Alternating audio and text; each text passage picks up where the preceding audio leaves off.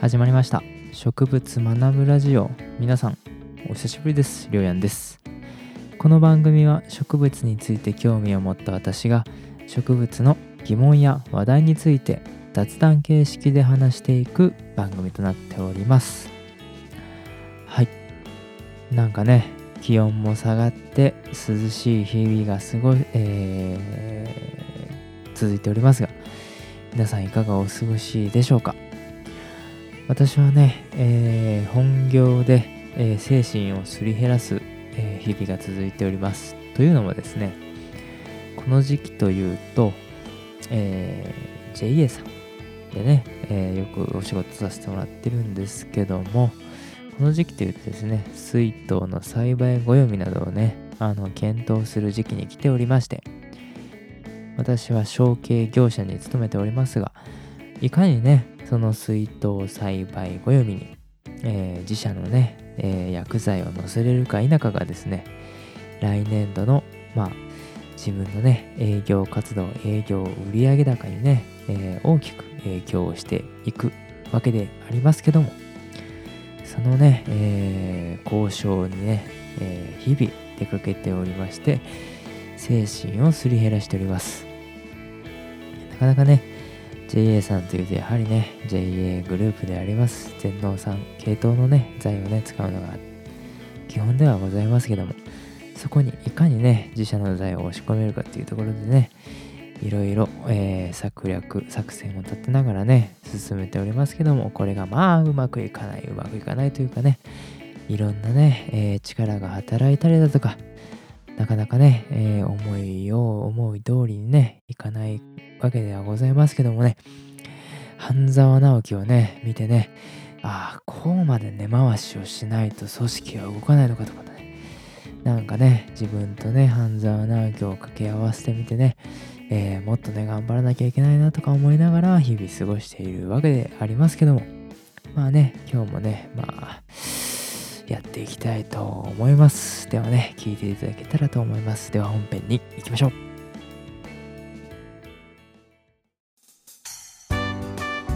はいではね今日は寄生植物寄生植物について話していければなと思います皆さんねあの寄生植物ってご存知ですか？まあ読んで字のごとく他のね植物に寄生していかないとあの生きていけない植物のことを寄生植物と言います。まあね寄生植物の中でもあの全寄生植物だとか反寄生植物だとかですね種類がありましてまずそれからあの話すとあの宿主のねあの依存の度合いによって、まあ、型がね分けられます。その宿主のね植物なしでは生きていけないもの。これらをね絶対寄生植物と言ってまああの世界最大の花ラフレシアとかですね。あとはネナシカズラとか。こういったものは絶対全寄生植物というんですけども光合成能力を失っておりますのでもうその宿主がいなければラフレシアもネナシカズラも生きていけないんですね。こういった植物をもう絶対全寄生植物と言います。この他に宿り木のように葉緑体は持ってて光合成を行うことができるけど水とか無機栄養分これらは宿主の植物に依存してるっていう植物を絶対反寄生植物と言いますこの他にあの宿主が近くに来れば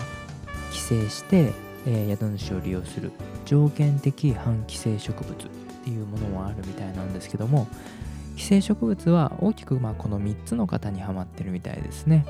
で今日、えー、説明というか話しさせていただきたいのは、まあ、絶対反寄生植物の一つでありますハマウツボカというね、えー、科に当てはまるストライガーというねあの植物について、えー、話せていけたらなと思います。このストライガーねあの魔女の草とも呼ばれておりましてある植物にね、えー、寄生して大変なあの農業被害をもたらしていると特にアフリカのですね乾燥した地域であの被害をもたらしてましてどのね植物に依存するかというとトウモロコシとかですね稲あとソルガムこういった作物に寄生して収穫量を減少させてます。その農業被害は、えー、面積的に言うと本州2個分に当てはまるし、えー、お金にすると年間1兆円にも及ぶと言われてます。ですが未だね有効な駆除法は確立されておらんので深刻な問題となっています。やっぱりねこう何て言うんですかね作物にかあの寄生してると例えば除草剤使うにしてもやっぱどちらもねあの植物は植物なんでうまいこと除草できないわけですよね。一緒に作物まで枯らしてしまうと、えー、どうしようもなくてでまあ有効な駆除法が確立されていないみたいです。だからまああのー、問題となっているわけですよね。しかもねこのストライガは1株でね約10万個のめちゃめちゃ軽い種子を種をね作るんですよ。でこの種はねめちゃめちゃ軽いんで、えー、前のね配信でも話した話した解説しましたけども風媒花風に乗ってね広く、えー、分布することができます。しかもねまたややこしいことにこのストライガの種はですね宿主が現れなかったら何十年もその土地でね眠り続けますと。いうことで、えー、除草剤とかのね使用も難しいしあのめちゃめちゃ小さい種子をね10万個もつけるしでその10万個もめちゃめちゃ小さい種子をさ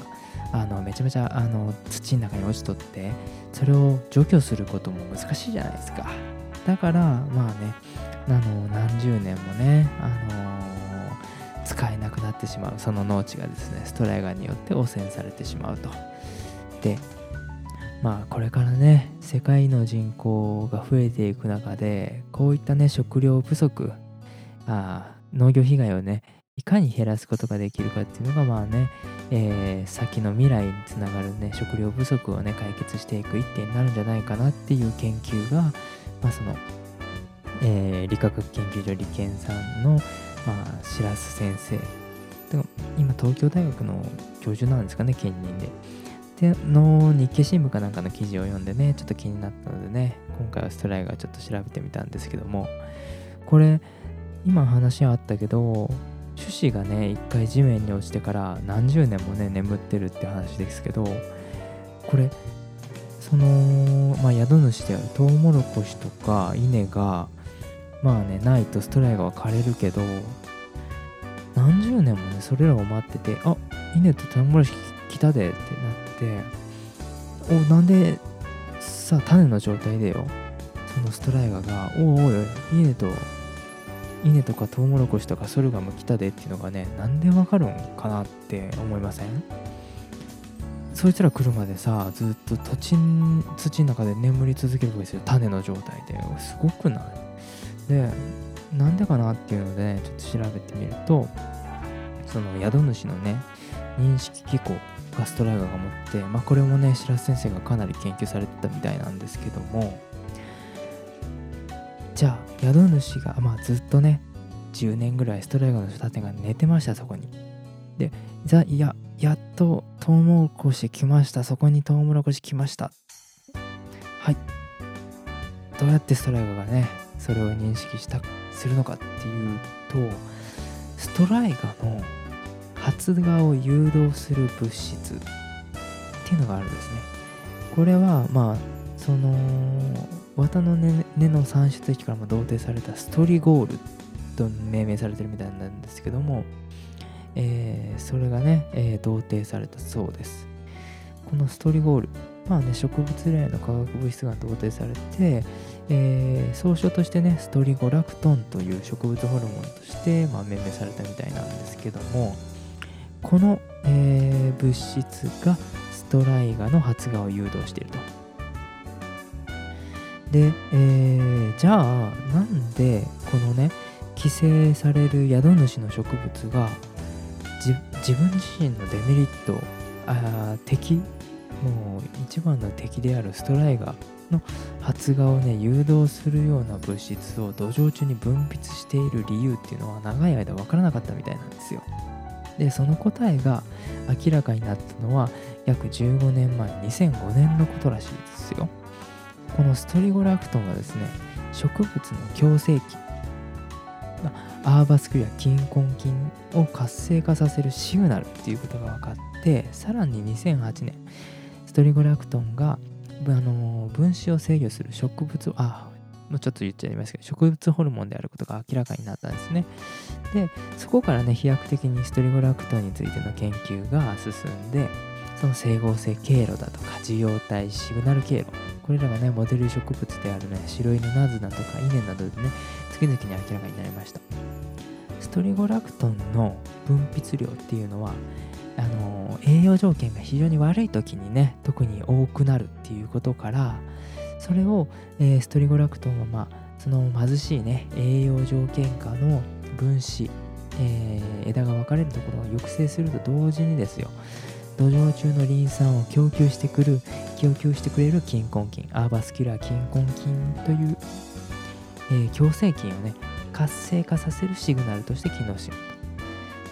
でこの菌根菌っていうのはまあある大体植物のね根と一緒に共生してる菌なんですけどもこいつらはあの植物の根に寄生させてくれる代わりにその宿主の植物に、えー、栄養分をね土の栄養分をあげるっていうあの性質を持ってます。なので共生菌共に生きる菌っていうね。あのこいつは悪い菌じゃないんです。でそういう機能そういうシグナルを活性化させることで、まあ、栄養条件と植物のね成長のバランスを取る役目を果たしていることが分かってきましたと。で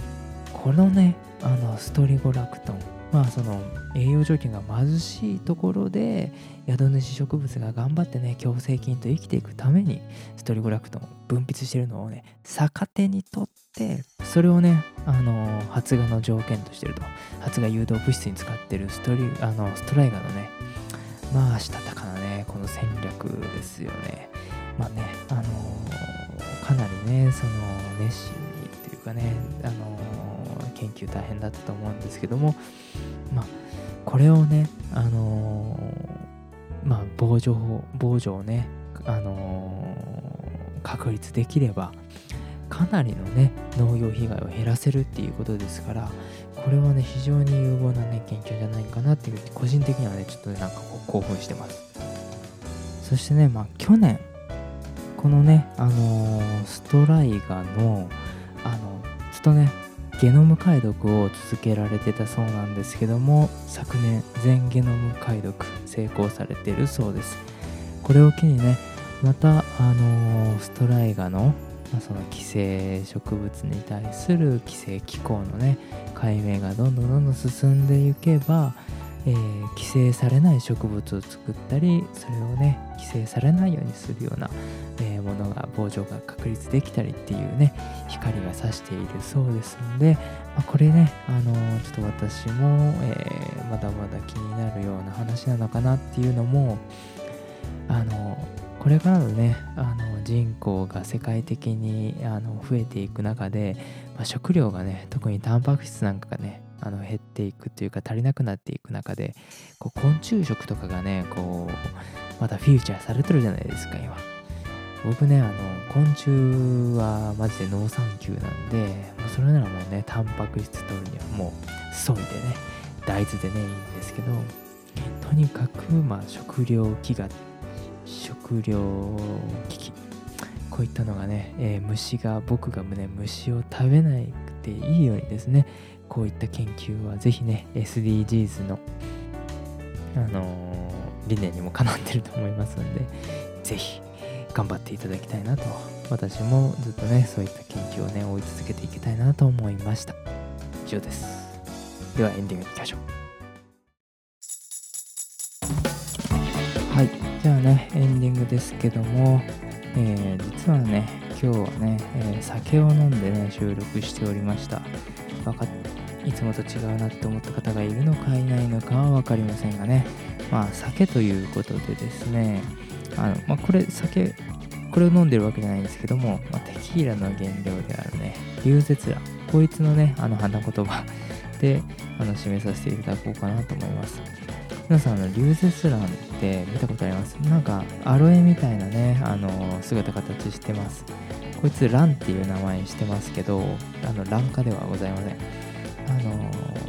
リュウゼツラン科というね多年草でございます。原産地はメキシコや北アメリカの南西部。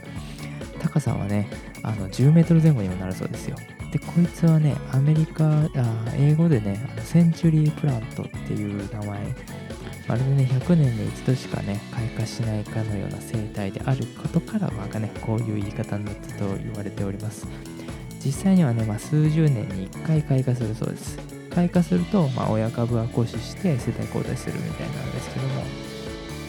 そういったね、まあ、生態から、えー、繊細とかね気高い貴婦人貴婦人気高い貴婦人っていうのねあのこれ花言葉っていうかまあなんか印象っていう感じですよね。うん。そんな感じしますけどもね。まあね今日飲んだのはね、えー、皆さん大好きなストロング系チューハイでしたけどもねこれね半分に割り酔いするやつですねもう正直ね今ねあのー、500ml 缶3本ぐらい飲んでますけどもえー、あんまりね、何喋ってるかは覚えてないかもしれませんということで、まあね、えー、仕事の疲れもね、酒飲めば大丈夫ということでね、えー、先に帰省してね、生きている人生でございます。こんな締め方でいいのかわかりませんけども、今日もね、聞いていただいてありがとうございました。私、りょうやんね、あって植物学ぶラジオっていうことで、Twitter のアカウントありますので、ぜひね、あのフォローしていただいて、えー、ご意見ご感想などをね DM なんかで送っていただけるとマジでね喜びますんでね引き続きよろしくお願いいたします。ではね今日も、えー、明日もね皆さん頑張っていきましょう。バイバイ。